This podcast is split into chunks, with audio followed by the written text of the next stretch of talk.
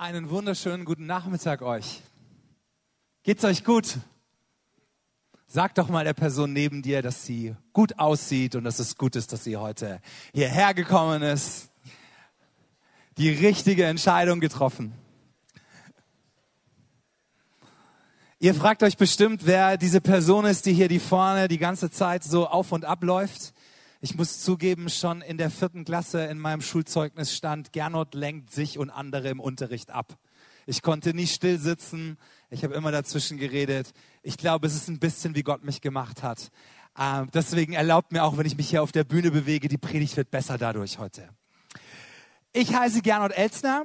Ich komme aus Karlsruhe und ich habe eine Sache schon mal richtig gemacht. Ich habe eine Latina geheiratet. Das hier vorne, das ist meine Frau, die Sabine. Sie kommt allerdings aus Italien. Und das bedeutet aber auch, dass ihr Spanisch mittlerweile besser ist als ihr Italienisch, weil wir schon so oft hier in Südamerika waren. Und tatsächlich alles, was wir euch nachher auch von unserem Dienst ein wenig erzählen werden, das hat hier angefangen in Südamerika, weil wir tatsächlich überlegt haben, dass wir unseren Dienst Gospel Tribe damals hier starten würden und nicht in Deutschland. Und jetzt kommen wir halt einfach nur ab und zu zu Besuch. Ich habe den Auftrag gekriegt, heute zu euch zu sprechen über missionarisch Leben. Und ich muss, ich muss sagen, wenn ich in Gemeinden bin und ich spreche darüber, dann kommt mir das so ein bisschen vor, als ob Evangelisation oder missionarisch Leben, dass es so ein bisschen wie bei Aschenputtel ist. Kennt ihr dieses Märchen? Wer kennt Aschenputtel? Also das ist diese Familie mit den Schwestern und dann gibt's da noch das Stiefkind Aschenputtel die gehört halt irgendwie dazu, aber keiner mag sie. Und so ist es auch ein bisschen mit Evangelisation, ne? über Jesus reden. Irgendwie, man weiß, das ist wichtig, Jesus hat das gesagt, aber oh, das setzt mich echt unter Stress. Da, da muss ich ja mit Leuten reden, die, die Jesus nicht kennen, dann weiß ich nicht, was ich sagen soll und dann fehlen mir die Worte und ich, ich schicke die lieber zum Pastor, der kann das viel besser erklären. Kennt ihr das, das Gefühl? Mal ganz ehrlich, geht es dem einen oder anderen manchmal so? Oder seid ihr alle so heilig hier in, in, in, Paraguay, dass ihr den ganzen Tag nur von Jesus redet und es keine größere Freude gibt? Das wäre toll. Eine Person in meinem Leben, bei der das so war, das war meine Oma. Ich würde tatsächlich sagen, dass ich heute hier auch stehe, weil ich eine Oma hatte, die Tag und Nacht gebetet hat für ihre Familie. Meine Oma, die hat sich bekehrt, nachdem sie mit 16 schwanger war, so Zeit des Zweiten Weltkriegs. Und das war keine gute Sache. Und dann saß sie vollkommen verzweifelt auf einer Friedhofsbank. Und dann kamen zwei Diakonissenschwestern, die haben mir von Jesus erzählt. Und dann hat meine Oma den Heiland angenommen. Und sie war on fire für Jesus. Fuego, ja, richtig Feuer für Jesus. Manchmal auch ein bisschen religiös. Ich weiß nicht, ob ihr vielleicht auch so Menschen kennt. Sie war zum Beispiel davon überzeugt, dass der Fernseher vom Teufel ist. Und immer wenn sie bei uns zu Hause war, meine Mama, die war nicht gläubig, und wir haben irgendeine Sendung geguckt, also was ganz harmloses, wenn da einmal ein schlimmes Wort kam, dann ist sie unter Protest aus dem Zimmer, ist in ihr, in ihr Zimmer, wo sie, wenn sie bei uns zu Besuch war, auf die Knie gegangen und hat so laut für unsere Seelen geweint, dass man das einen Stock obendran noch gehört hat. Und da hat man natürlich keine Lust mehr zum Fernsehgucken. Aber meine Oma, die hatte auch so eine Handtasche. Und das war ihr Waffenarsenal. Da waren Traktate drin für jeden Anlass. Für jede Person, für jeden Anlass.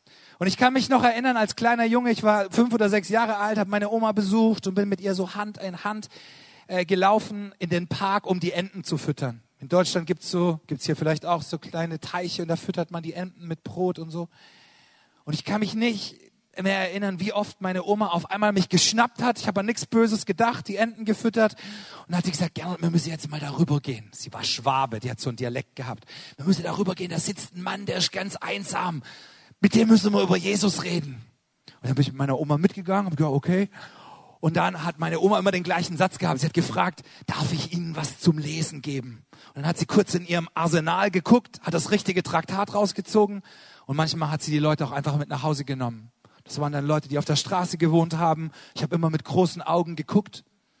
Aber eine Sache, die habe ich damals schon als kleiner Junge abgespeichert. Irgendwie dieses Ding, mit anderen Menschen über Jesus zu reden, das scheint was Wichtiges zu sein. Und das habe ich mir über die Jahre bewahrt, auch in all den Zeiten, wo ich ein bisschen weiter weg war von Gott, wo ich in meinem Leben lauter Kompromisse gemacht habe. Und dann in einer Zeit, in der ich, in der ich eigentlich in meinem Leben ein ziemliches Chaos hatte, da hat mir eine Bekannte gesagt, Gernot, da gibt's einen Missionseinsatz, der geht auf die Philippinen, nach Asien.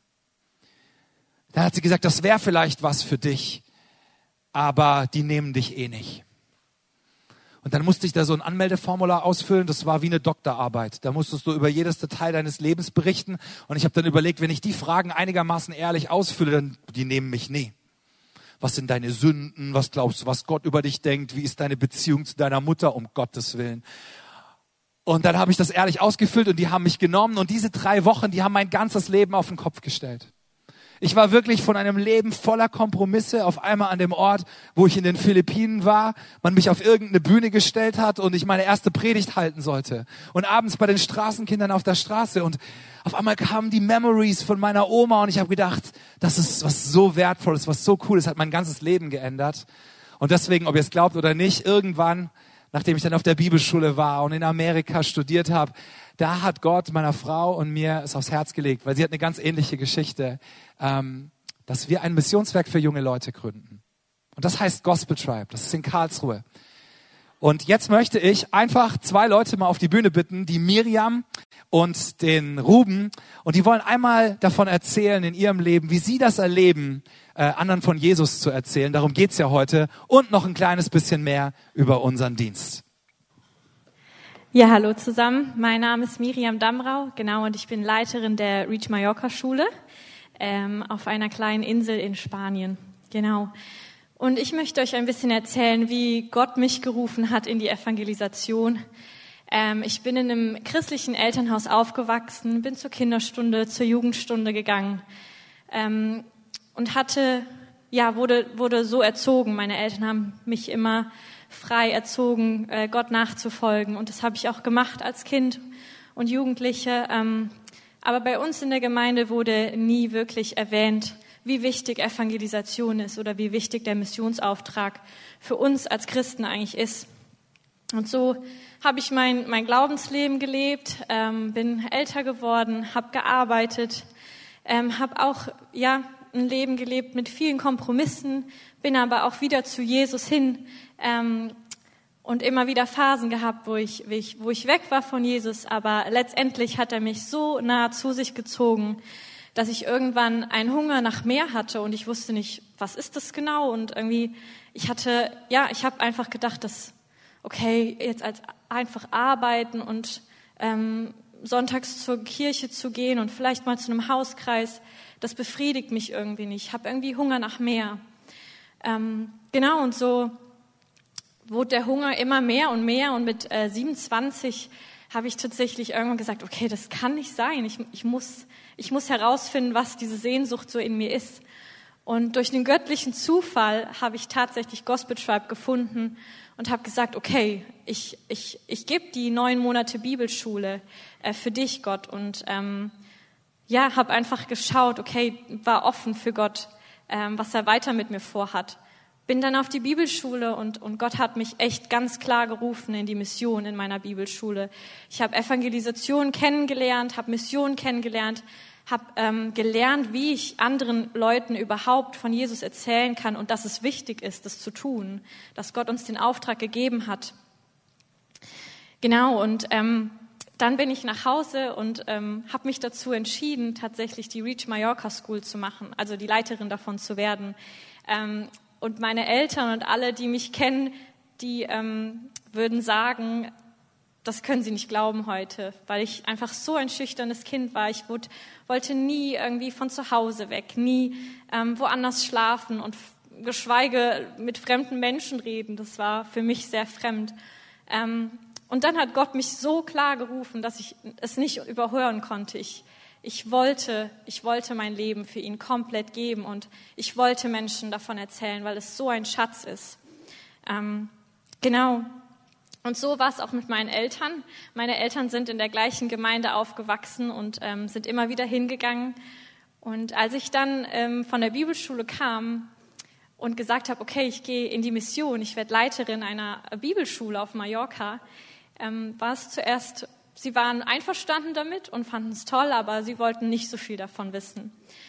Und je mehr und mehr Gott hat sie einfach gerufen und auch in ihnen Hunger gesteckt. Und ja, sie waren jetzt dieses Jahr mit auf einem großen Einsatz dabei. Ähm, meine Eltern sind schon Anfang 60, ähm, mein Papa ist krank und trotzdem ist er gegangen, weil er diesen Hunger auch gespürt hat und den Ruf. Und genau, das wollte ich euch einfach mitgeben. Egal, ob man jung oder alt oder schüchtern oder extrovertiert ist.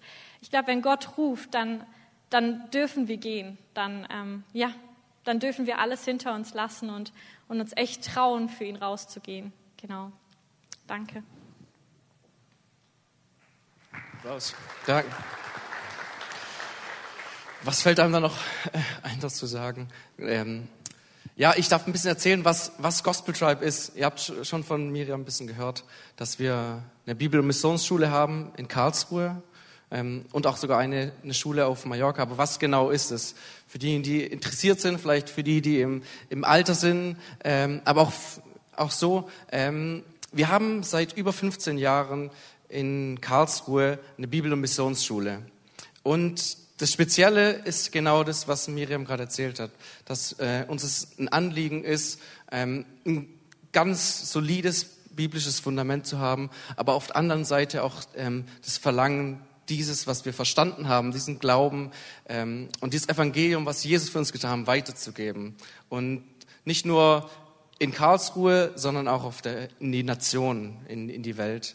Ähm, genau wegen dem besteht unser Programm aus neun Monaten in, in Karlsruhe, drei Monaten von intensivem Unterricht, wo es darum geht, was ist meine persönliche Identität in Gott, was ist Gottes Berufung für mein Leben, ähm, was hat er in mich reingelegt dann danach von Januar bis März drei Monate im Missionsfeld. Also wir gehen in andere Länder, so wie Gernot ähm, damals auch war in, auf den Philippinen. Und äh, das ist immer sehr eine intensive Zeit, wo man sehr demütig wird ähm, und sich der Kultur anpasst, um zu dienen, um Jesus einfach den Leuten näher zu bringen. Und danach kommt man wieder zurück und hat nochmal drei Monate intensives Bibelstudium, ähm, wachsen in dem, was Gott in einen reingelegt hat. Und dann gibt es sogar die Möglichkeit, noch ein zweites Jahr zu machen bei uns in Karlsruhe mit dem Schwerpunkt Leiterschaft. Ähm, mit dem Schwerpunkt, wie setze ich andere Menschen frei, wie äh, gründe ich eigene Dienste,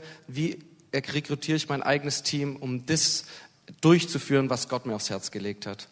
Ähm, genau, und es ist eine Ehre, da mitarbeiten zu dürfen, also als Missionar unterwegs zu sein. Und seit diesem Jahr gibt es noch zusätzlich, wie die Miriam gesagt hat, ähm, eine internationale Schule. Eine internationale Schule auf Mallorca, ähm, auf einer der zentralsten Inseln in ganz Europa, wo man in alle Länder kommt. Ähm, internationale Schule für fünf Monate, zweieinhalb Monate, ähm, auch Unterricht und intensive Ausbildung als Evangelist, Missionar, ähm, viel Unterricht und auch Methoden, wie bringe ich denn das Evangelium besten drüber? Und dann zweieinhalb Monate zusammen unter Partyleuten, die, die eigentlich nur kommen, um Party feiern zu machen, um ihnen Jesus zu bringen.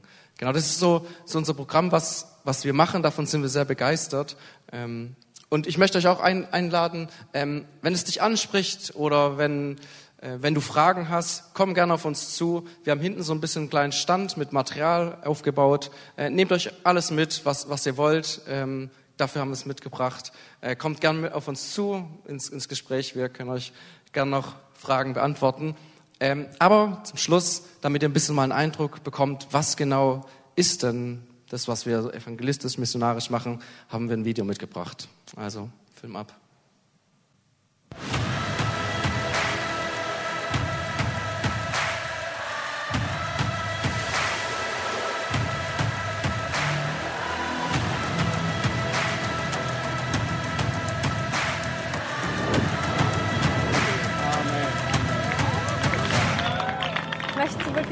Jesus geben und dein Feuer in deinem Herzen für Jesus entflammen lassen und Gemeinschaft mit jungen Christen haben, dann komm auf die RMS.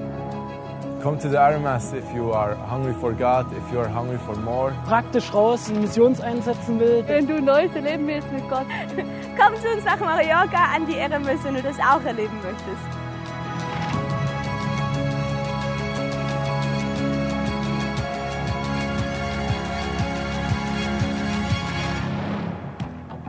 Ja, wenn dir Mission am Herzen liegt und wenn du wirklich solche Geschichten, wie sie in der Apostelgeschichte beschrieben sind, erleben willst, dann würde ich dir auf jeden Fall empfehlen, zur MS zu kommen.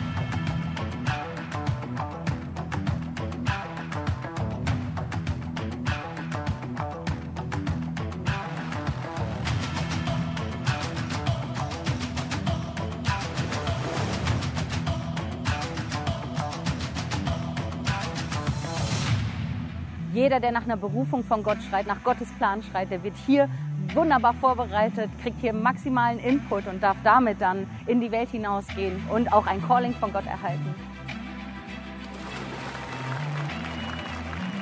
Ich verspreche dir, das wird dein Leben komplett verändern, es wird dein Leben komplett transformieren. Der Heilige Geist wird hier wirken, du wirst Wunder erleben, du wirst alles erleben, was du in der Apostelgeschichte liest. Das habe ich erlebt und das wünsche ich mir für jeden anderen auch. Deswegen melde dich an, du wirst es nicht bereuen.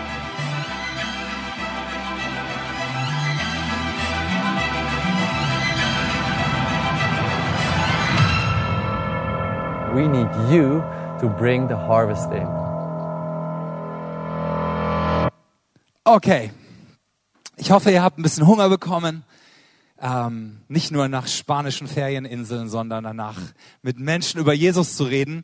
Ich möchte gerne heute drei einfache Prinzipien weitergeben. Ich habe das vorhin so angeguckt und habe gedacht, ich glaube, das ist nichts Neues, was ich heute sage, aber ich glaube, es sind Dinge, die wichtig sind und die funktionieren, wenn du sagst, ich möchte auch mit anderen über Jesus reden.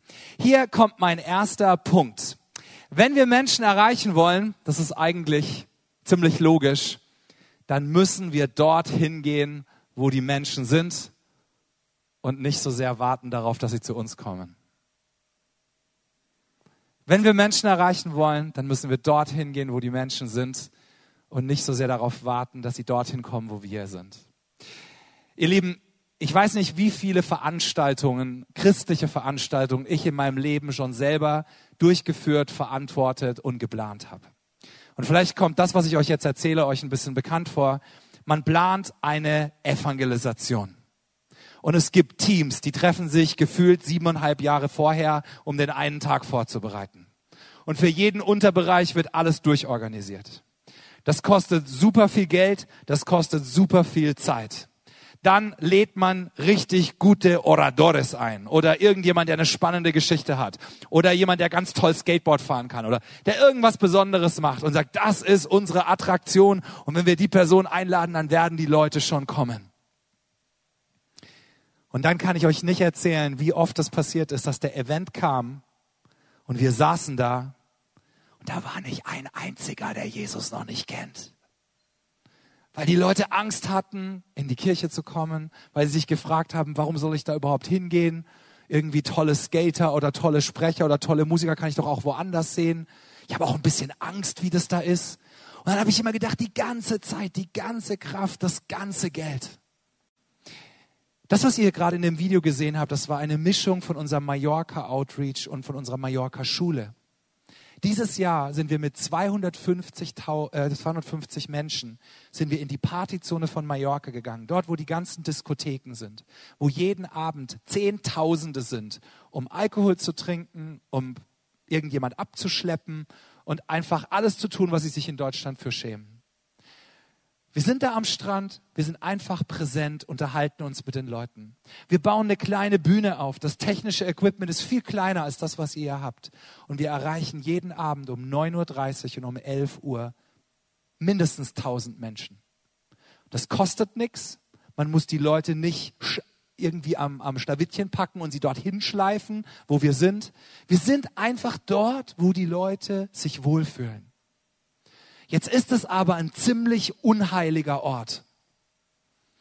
Und ihr wisst ja vielleicht, Deutschland, da gibt's die Bildzeitung, ne, und die finden es immer ganz krass, dass wir da unsere Gottesdienste machen und dann schreiben die ganz große Artikel drüber. Dieses Jahr hieß die Überschrift Malleluja, Mallorca und Halleluja, taufen statt saufen. Das war in ganz Deutschland, war das in der Bildzeitung millionenfach gedruckt. Aber all die Reporter, die fragen immer, ist das nicht ein bisschen komischer Ort hier für Christen und für Gottesdienst und über Jesus reden? Und ich sage dann immer, nee, nee. Ich bin felsenfest davon überzeugt, wenn Jesus heute leben würde, der wäre genau hier. Wisst ihr, wo ich das her habe? Guck mal, hier gibt's diesen Vers in Lukas Kapitel 7. Ich weiß nicht, ob ihr das schon mal gelesen habt. Da sagt doch Jesus tatsächlich mal, äh, da heißt es doch tatsächlich mal, Johannes der Täufer kam, fastete oft und trank keinen Wein. Da habt ihr gesagt, der ist ja von einem Dämon besessen. Nun ist der Menschensohn gekommen, isst und trinkt wie jeder andere und ihr wendet ein, er frisst und säuft und seine Freunde sind die Zölleinnehmer und die Sünder. Das war der Ruf, den Jesus gehabt hat. Der frisst und säuft. Das hat man dem nachgesagt. Versteht mich nicht falsch. Ich glaube nicht, dass Jesus betrunken durch die Gegend gelaufen ist. Ich glaube nicht, dass Jesus gesündigt hat oder irgendwas. Aber Jesus hat sich offensichtlich wohlgefühlt, sich dort aufzuhalten, wo die kaputten Menschen sind. Der hatte keine Berührungsängste. Wisst ihr, ich glaube, Heiligkeit hat viel mehr etwas mit einer Herzenshaltung zu tun, als mit der Frage, wo ich mich befinde. Ich kann mich hier im Gottesdienst befinden und mein Herz ist meilenweit von Gott entfernt und mein Leben ist ein einziges Chaos. Oder ich kann an dem sündigsten Ort in Anführungszeichen der Welt sein und dort mit vollkommen freiem Herzen, weil Heiligkeit etwas mit meiner Herzenshaltung zu tun hat. Wenn wir aber Menschen erreichen wollen, ihr Lieben, dann müssen wir anfangen darüber nachzudenken, wie können wir dorthin gehen, die Kirche dorthin bringen, wo die Menschen sind, anstatt immer nur sie zu versuchen, sie in unsere heiligen Hallen zu bekommen. Macht das Sinn? Weiß nicht, ob ihr das gut findet, aber ihr, ihr guckt mich nur so an. Ich kann eure Gesichter nicht lesen, aber ich finde, das macht total viel Sinn. Wir müssen dorthin, wo die Menschen sind. Jetzt kommt der Punkt zwei. Der wird noch ein bisschen herausfordernder. Seid ihr bereit? Okay. Ich glaube, dass wir die Menschen erst lieben müssen, bevor wir ihnen das Evangelium weitergeben können. Ich habe mal geschrieben, die richtige Reihenfolge beachten. Erst müssen die Menschen liebevolle Gemeinschaft erleben, dann glauben sie und dann verändert sich vielleicht ihr Verhalten. Jetzt stellt euch mal vor, hier ist Sonntagsgottesdienst bei euch in der Gemeinde und da kommen Leute aus Asunción und die sagen, jetzt gucke ich mir das mal an, was die hier glauben in der Mennonitengemeinde. Hab da einen kennengelernt, die scheinen ganz nett zu sein. Vielleicht gibt's Gott ja doch. Ich weiß, in Paraguay gibt's jetzt nicht so viele Menschen, die sagen, ich glaube nicht, dass es Gott gibt. Das ist mehr in Deutschland so oder in Europa oder in Uruguay, wo ich jetzt gerade war. Aber stell dich mal vor, die kommen rein und sagen, ich möchte mal wissen, was die Christen hier glauben, was die Evangelikos glauben. Und jetzt wohnt er aber halt mit seiner Freundin zusammen. Und die schlafen auch nicht in getrennten Zimmern. Oder manchmal kommt er Sonntagmorgens dann doch nicht, weil er Samstagabends noch in der Bar war und zu viel Alkohol getrunken hat. Jetzt stellt euch mal vor, hier würden zwei Leute reinkommen, die vielleicht homosexuell sind und Händchen halten. Würden die wahrscheinlich sich nie trauen, aber stellt euch mal vor, das würde passieren. Oder da kommt eine Mama mit ihren drei Kindern. Wir hatten in Karlsruhe mal, als die syrischen Flüchtlinge kamen, da hatten wir im Nebenhaus ein Flüchtlingsheim. Und die ganzen Kinder, die kamen immer Sonntagmorgens zum Gottesdienst. Und die waren so wild, dass die Kindergottesdienstfrauen gesagt haben, entweder die oder ich solange diese Kinder kommen, mache ich das nicht mehr, weil, weil die haben alles durcheinander gebracht. Ich habe das, hab das verstanden. Euch vor, da kommt jetzt vielleicht eine Frau rein und die ist total überfordert, der Mann ist weg, drei Kinder, die sind total daneben, ja, die sprengen dir den Kindergottesdienst, die sagen Worte, die du deinen Kindern zu Hause sagst, dass man die nicht sagen soll. Und jetzt ist mal die Frage, wie lange halten wir das aus? Wenn das stimmt, dass Leute erstmal Liebe erleben müssen, erstmal Teil von der Gemeinschaft sein dürfen, so wie sie sind, und erst dann sie vielleicht anfangen zu glauben und dann sich vielleicht ihr Verhalten ändert.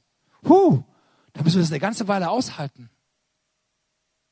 Weil wir wünschen uns das oft andersrum. Wir wünschen uns das so rum, dass wir sagen, du kannst hierher kommen, solange dein Verhalten einigermaßen stimmt. Und dann lernst du hier bei uns den Glauben und dann bist du Teil von unserer Gemeinschaft. Und ich glaube, Jesus, der wünscht sich, dass wir das Prinzip rumdrehen, dass wir sagen, wir halten das aus. Das heißt nicht, dass wir Sünde gut heißen, das heißt nicht, dass wir nie darüber sprechen. Aber es bedeutet erstmal Menschen zu lieben. Und dann haben sie vielleicht Interesse am Glauben und dann verändert sich ihr Verhalten irgendwann. ist genau auf den Kopf gestellt. Schaut mal, Jesus und die Ehebrecherin, Johannes Kapitel 8. Kennt ihr alle die Geschichte? Die bringen die Frau, sie wurde beim Ehebruch erwischt und dann wollen sie Jesus eine Fangfrage stellen. Und dann sagt Jesus, wer, den ersten, wer, wer, wer ohne Sünde ist, der werft den ersten Stein und, und malt was in den Sand und sie gehen alle weg, weil sie wissen, sie sind alle schuldig. Was sagt Jesus am Ende? Er sagt zu der Frau, sündige nicht mehr. Das ist das letzte Satz, den er zu der Frau sagt. Ganz am Ende. Jesus ignoriert die Sünde nicht. Aber vorher hat er gesagt, wenn die dich nicht verdammen, verdamme ich dich auch nicht. Die Frau hat intuitiv gespürt, Jesus ist safe. Hier kann ich sein mit all meinem Schmutz. Die war selbst verzweifelt, bin ich mir sicher. Jesus nimmt mich an. Ihr Herz wurde transformiert durch die Begegnung mit Jesus. Und dann kam auch der Moment, wo man sagt, hey, schau mal in deinem Leben. Aber sind wir bereit, die, die, die, Reihenfolge umzudrehen? Oder sind Leute nur so lange willkommen in unserem Leben, in unseren Häusern, in unserer Gemeinde, solange sie sich richtig verhalten? Das ist echt wichtig, dass wir das drauf haben. Ich möchte ein drittes Prinzip mit euch teilen. Ich glaube, wenn wir Menschen erreichen wollen, dann müssen wir lernen, das Evangelium auf eine Art und Weise zu kommunizieren, dass Menschen es verstehen und dass es für sie Sinn macht. Stell dir mal vor, du kommst aus Deutschland, du kannst kein Spanisch. Ich weiß nicht, ob es schon mal eine Situation gab in deinem Leben, wo du so sehr aufs Klo musstest, dass du dachtest, wenn jetzt nicht sofort ein Klo kommt, dann passiert was Schreckliches.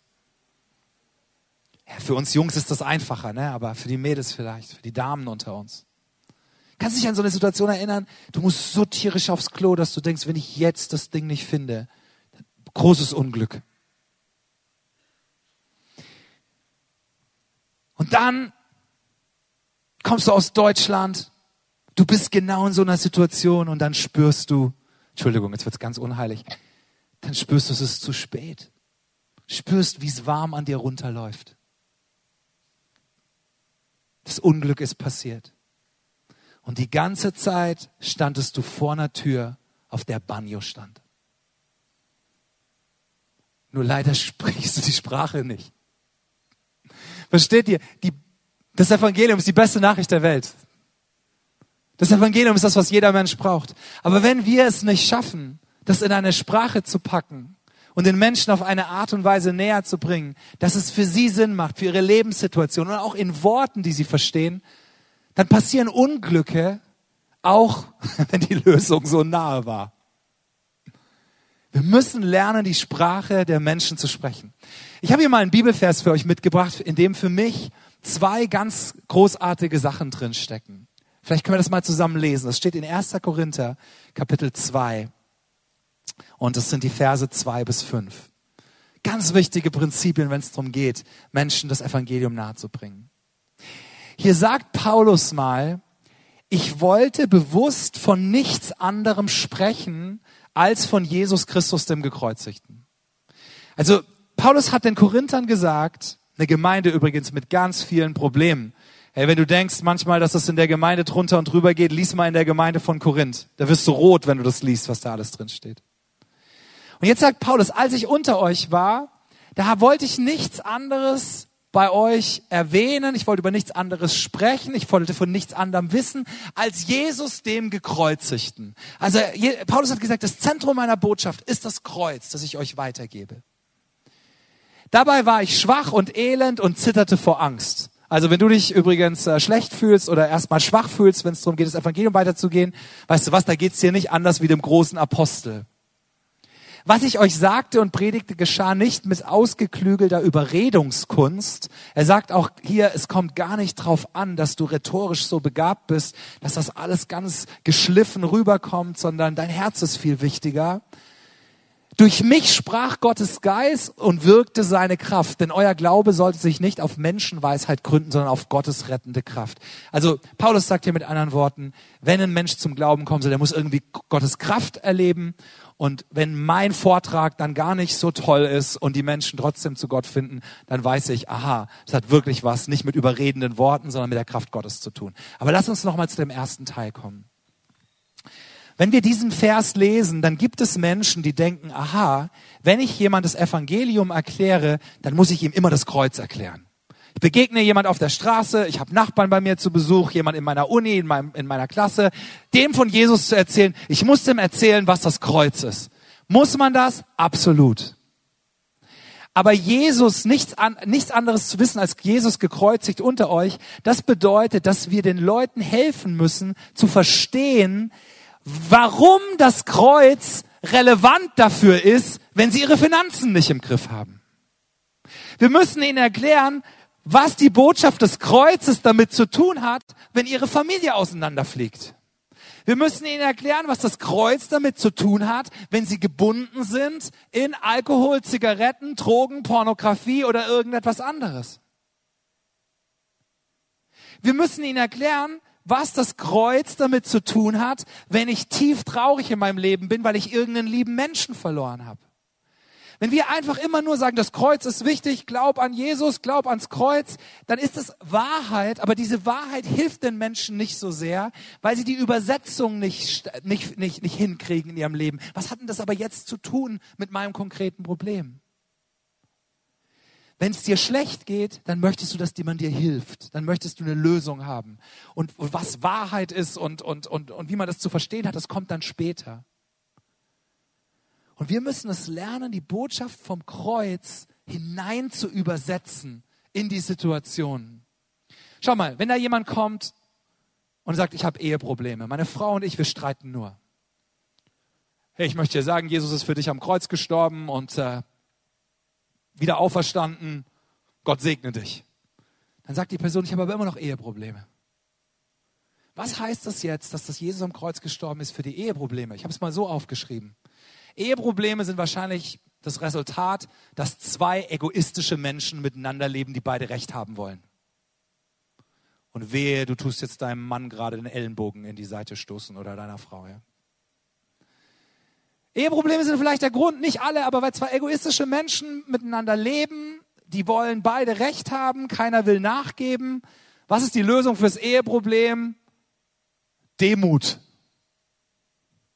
Sagst jetzt zu deinem Partner, sag dich doch, wenn du nur demütiger wärst, ja. Wenn du nur so demütig wärst wie ich, dann hätten wir überhaupt keine Probleme. Demut ist die Lösung. Und was hat jetzt das Kreuz mit Demut zu tun? Das Kreuz hat mit Demut Folgendes zu tun.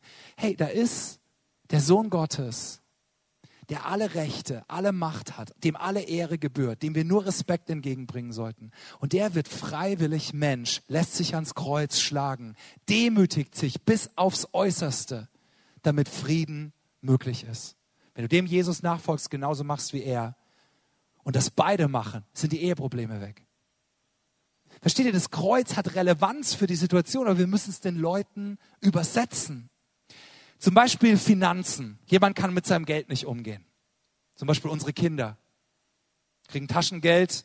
Habt ihr auch Kinder, die kriegen Taschengeld? Es wird sofort am ersten Tag alles in Süßigkeiten angebaut. Ist nichts mehr da an Tag zwei. Manche machen das halt auch noch mit 40, das ist schlecht. Also, du verschwendest dein Geld, weil du Erfüllung in Sachen suchst, von denen du glaubst, dass sie dich glücklich machen, die du dir aber eigentlich nicht leisten kannst. Du hast ein Minderwertigkeitsgefühl, willst mit deinen Freunden mithalten, die ein fettes Auto haben und ein tolles neues Gewehr und schöne Kleider und du denkst, da kriegst du irgendwie einen Wert von. Und dann kaufst du die Sachen, die du dir nicht leisten kannst, die Schulden nehmen zu, das Loch wird erst recht nicht in dir gefüllt. Und jetzt kommt da einer, der sagt, ich will, dass sie Leben haben im Überfluss. Da kommt einer, der sagt, ich liebe dich und diese Liebe, die macht dich satt. Augustinus hat das mal gesagt, unsere Seelen sind rastlos, bis sie Ruhe finden in ihm. Da kommt einer, der sagt, ich mach dich satt. Ich gebe dir alles Leben, was du brauchst. Ich liebe dich. Und wenn du dich erstmal von mir lieben lässt, dann wird der Hunger in dir gestillt, der dich dazu bringt, immer wieder Dinge zu kaufen, die du dir eigentlich gar nicht leisten kannst und die dich nicht befriedigen. Ich war mal in Afrika auf einer Safari und dann sind wir mit einem Jeep ganz nah an Löwen hingefahren. Die saßen da und ich habe gezittert. Ich habe gedacht, ich bin fünf Meter von einem Rudel Löwen weg. Hat der Führer gesagt, keine Sorge, die machen nichts. Die haben gestern gegessen und die essen nur einmal in der Woche. Von daher, die sind viel zu faul, um aufzustehen und uns zu jagen. Hat mich so semi beruhigt. Aber das Prinzip fand ich interessant. Wenn man gegessen hat, dann hat man keinen Hunger mehr und dann ist man nicht dauernd auf der Jagd, weil man eigentlich satt ist. Das ist das Prinzip. Am Kreuz erkennen wir die Liebe Jesu.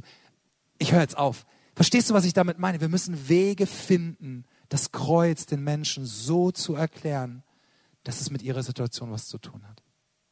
Und dann denken sie, oh wow, da ist vielleicht wirklich was dran mit Gott.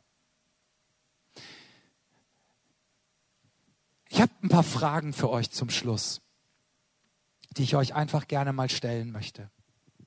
Wenn ich das anspricht heute, welche Orte, Freunde, Kollegen, die Jesus nicht kennen, könntest du an den Orten aufsuchen, wo sie ihre Freizeit verbringen? In deiner Arbeit, in deiner Schule, in deiner Uni. Die Leute, die Jesus nicht kennen, wo verbringen die denn ihre Freizeit? Wo verbringen die ihren Freitag, ihren Samstag, ihren Sonntagmorgen? Wo sind die denn? Wo würdest du sie denn ganz natürlich auftreffen? Die Leute, die dir richtig am Herzen liegen, wo findet man die? Wo muss man die gar nicht einladen, sondern wenn man da hingeht, dann sind die da garantiert. Und es kostet gar keine Anstrengung. Und wärst du bereit, da vielleicht mal hinzugehen und da ein bisschen Zeit zu verbringen? Wären wir bereit, mit der Gemeinde auf die Straße zu gehen und dorthin, wo die Menschen sind? Wie könnte das aussehen? Frage Nummer zwei. Wenn es stimmt, dass Menschen erst dazugehören müssen, bevor sie glauben und ihr Verhalten ändern, was müsstest du an deiner Herzenseinstellung ändern? Das wäre so mal eine Frage, so ganz ehrlich, dich mal zu fragen, wie, wie ist es denn bei mir? Bin ich bereit, auch Menschen auszuhalten und sie zu lieben von Herzen, wenn ihr Verhalten mir gegen den Strich geht? Bin ich bereit, so Leute einzuladen, in mein Haus zu holen? Möchten wir, jetzt mal ganz ehrlich, möchten wir denn, dass die Reihen hier voll sind mit Leuten, die kaputt sind? Oder sind wir eigentlich froh, wenn sie nicht kommen und wir unsere Ruhe haben und in Ruhe unsere Lieder singen können? Und eine Bibelarbeit über erste Chronik Geschlechtsregister hören, die jetzt mal außer uns niemand interessieren würde. Weiß ich, dass es nicht bei euch so ist, aber ich übertreibe ja ein bisschen. Aber es ist mal wirklich die Frage, wollen wir das dann, dass die hier sitzen? Oder sind wir eigentlich froh, wenn sie es nicht tun? Und wenn das so ist, warum ist denn das so? Ist ja nicht immer nur, dass wir böse sind oder egoistisch, sondern manchmal sagt man auch einfach, es macht mir Angst. Ich weiß noch, als ich nach Südafrika kam, zwei, drei Minuten habe ich noch. Und dann sind wir, ihr wisst ja, Südafrika war ein großer Apartheidsstaat. Und die Weißen haben die Schwarzen sehr schlecht behandelt dort. Und dann war gerade irgendwie Nelson Mandela, war Präsident geworden und dann gab es einen Aufbruch. Und dann sind die Weißen, vor allem aus den reichen Kirchen, sind wirklich in die, in die, in die Armenviertel, in die, in, die, in die Siedlungen gefahren, um dort einfach den Menschen zu helfen. Dann waren wir mit einer Frau unterwegs, einer, einer reichen weißen Frau, die auch zum ersten Mal da mitgegangen ist. Wir haben Missionseinsatz nach Südafrika gemacht. Und dann saß sie da und sie war komplett verletzlich und sie hat gesagt, ihr müsst wissen, ich bin es einfach nicht gewohnt. Ich habe mein ganzes Leben lang keinen Kontakt zu, zu schwarzen Menschen gehabt, außer als Dienstpersonal.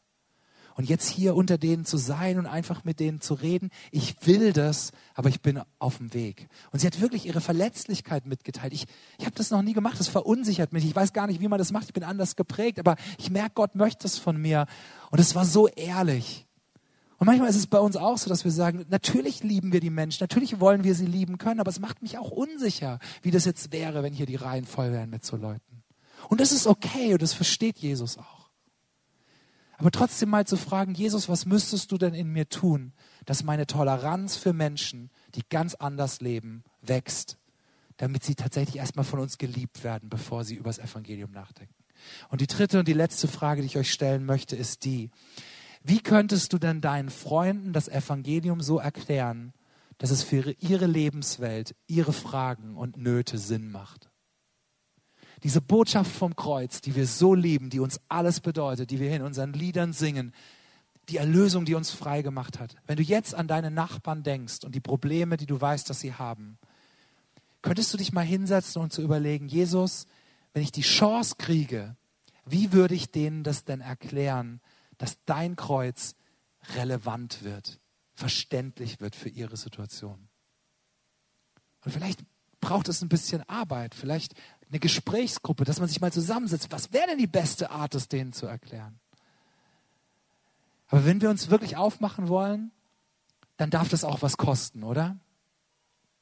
Ich glaube, dass ihr als Mennonitengemeinde hier in Paraguay einen unglaublichen Schatz habt. Ich bin so begeistert jedes Mal, wenn ich hierher komme und ich denke, die Mennoniten, die können Deutsch, die können Spanisch, manche können sogar Indianerdialekte. Ihr könnt Englisch. Ihr habt so ein tiefes Erbe in Gott. Ihr wisst, wo ihr herkommt. Die Bibel hat so einen hohen Wert. Für Jesus zu leben, auch zu leiden, ist so ein hoher Wert in eurer Tradition. Ihr habt eine tolle Arbeitsethik. Die Firmen, die ihr gegründet habt, die Industrie, die ihr gegründet habt, die Betriebe, die vielen Menschen Arbeiten geben. Ihr wisst, was es braucht, um was zu starten. Ihr könnt mit allen möglichen Kulturen umgehen. Das ist euch in die Wiege gelegt, weil ihr jeden Tag euch in so einem Umfeld äh, bewegt. Und ich denke immer, was würde passieren, wenn die Mennoniten in Paraguay kollektiv sagen würden, wir nehmen unseren Auftrag von Jesus an, die Enden der Erde zu erreichen. Wir fangen hier in Asunción und in den Städten, in denen wir leben, damit an. Ich glaube, Gott, der wartet darauf dass viele mehr noch in unserer Mitte sagen, ich ergreife die Berufung, die Gott für mich hat. Und dafür lebe ich und dafür gebe ich mich hin. Und dazu, ihr Lieben, wünsche ich euch Gottes Segen. Ich hoffe, dass euch das nicht verschreckt hat, was ich heute gesagt habe. Entschuldigt meine flapsige Art vielleicht, wenn ihr das nicht so gewohnt seid. Ähm, ich hoffe, dass Jesus trotzdem euch das weitergeben konnte, was er heute zu euch sagen will. Ganz lieben Dank, dass ich hier sein konnte.